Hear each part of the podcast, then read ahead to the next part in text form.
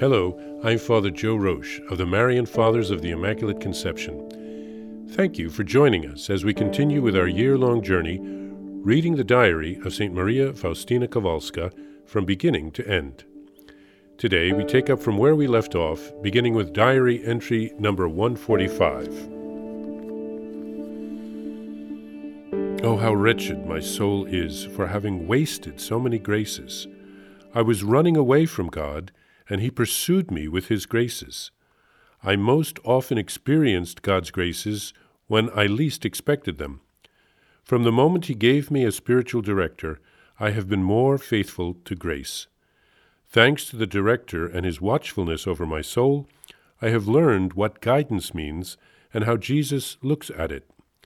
Jesus warned me of the least fault and stressed that he himself judges the matter that I present to my confessor, and he told me that any transgressions against the confessor touch me myself. When, and under his direction, my soul began to experience deep recollection and peace, I often heard these words in my soul Strengthen yourself for a combat, repeated over and over at various times. Jesus often makes known to me what he does not like in my soul and he has more than once rebuked me for what seemed to be trifles, but which were in fact things of great importance. He has warned me and tried me like a master. For many years he himself educated me until the moment when he gave me a spiritual director. Previously he himself had made clear to me what I did not understand, but now he tells me to ask my confessor about everything and often says, I will answer you through his mouth be at peace. It has never happened to me that I have received an answer which was contrary to what the Lord wanted of me when I presented it to the spiritual director, Father Sopoćko. He somet- it sometimes happens that Jesus first asks certain things of me about which no one knows anything, and then, when I kneel at the confessional, my confessor gives me the same order. However, this is infrequent. When over a long period of time a soul has received much light and many inspirations, and when the confessors have confirmed the source of these inspirations and set the soul at peace, if its love is great, Jesus now makes it known that it is time to put into action what it has received. The soul recognizes that God is counting on it, and this knowledge fortifies it it knows that to be faithful, it will often have to face various difficulties.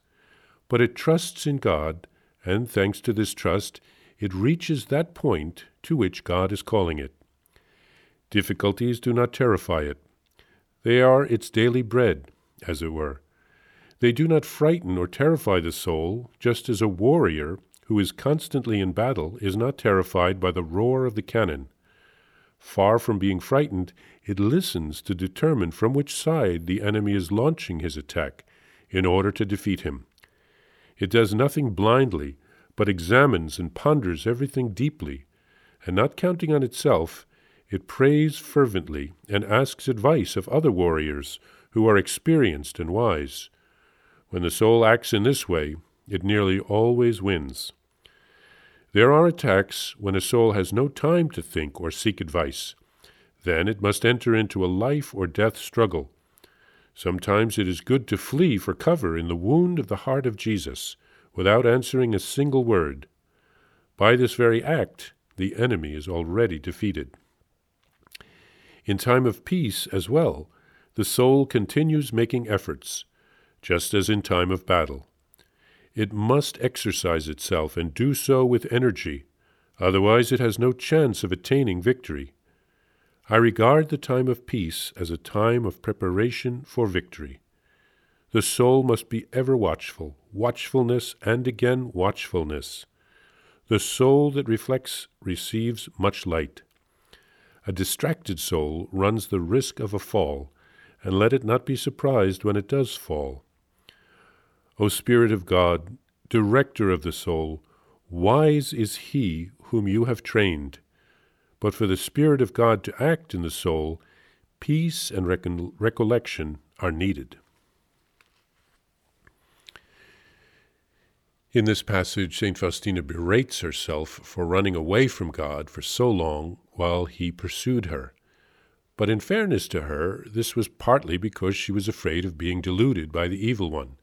She didn't want to be fooled by an illusion.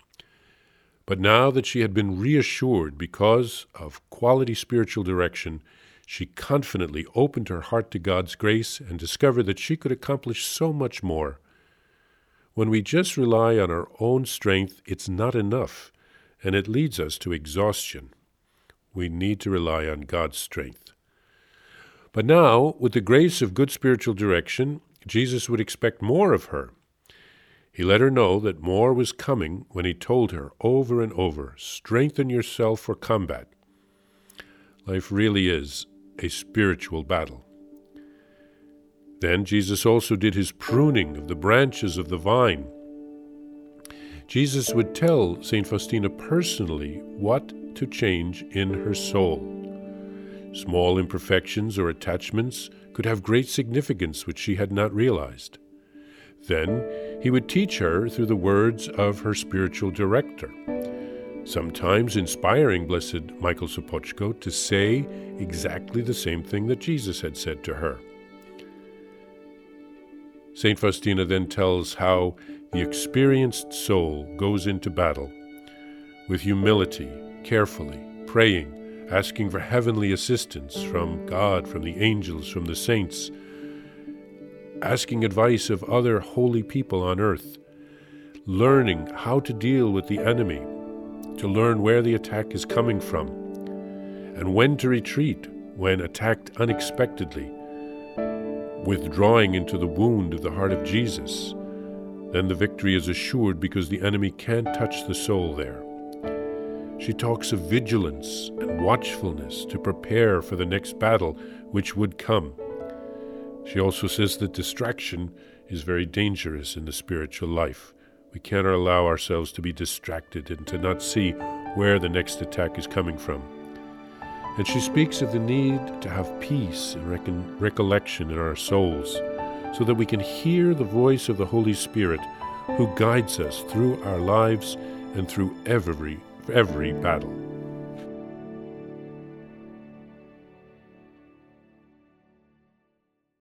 Please follow or subscribe to this podcast to receive the latest episodes and updates. If you have enjoyed this podcast, I invite you to leave a review. Reviews greatly improve our podcast ranking and will help other people throughout the world find St. Faustina's Diary in a Year. Remember, Jesus promised St. Faustina in Diary number 1075 souls who spread the honor of divine mercy are protected by God like an infant by a gentle mother. Please help us spread the message of divine mercy. Thank you, and God bless you. Visit shopmercy.org to order your copy of Divine Mercy in My Soul, the diary of St. Maria Faustina Kowalska. It's available in print in English, Spanish, and Polish, and in English as an e-book, available now on shopmercy.org. Are you enjoying this podcast? I invite you to listen to more shows brought to you by the Marian Fathers of the Immaculate Conception. Join us daily for enriching spiritual content, which will help you on your journey with Jesus Christ. Simply visit DivineMercyPlus.org for a complete list of our shows. That's DivineMercyPlus.org.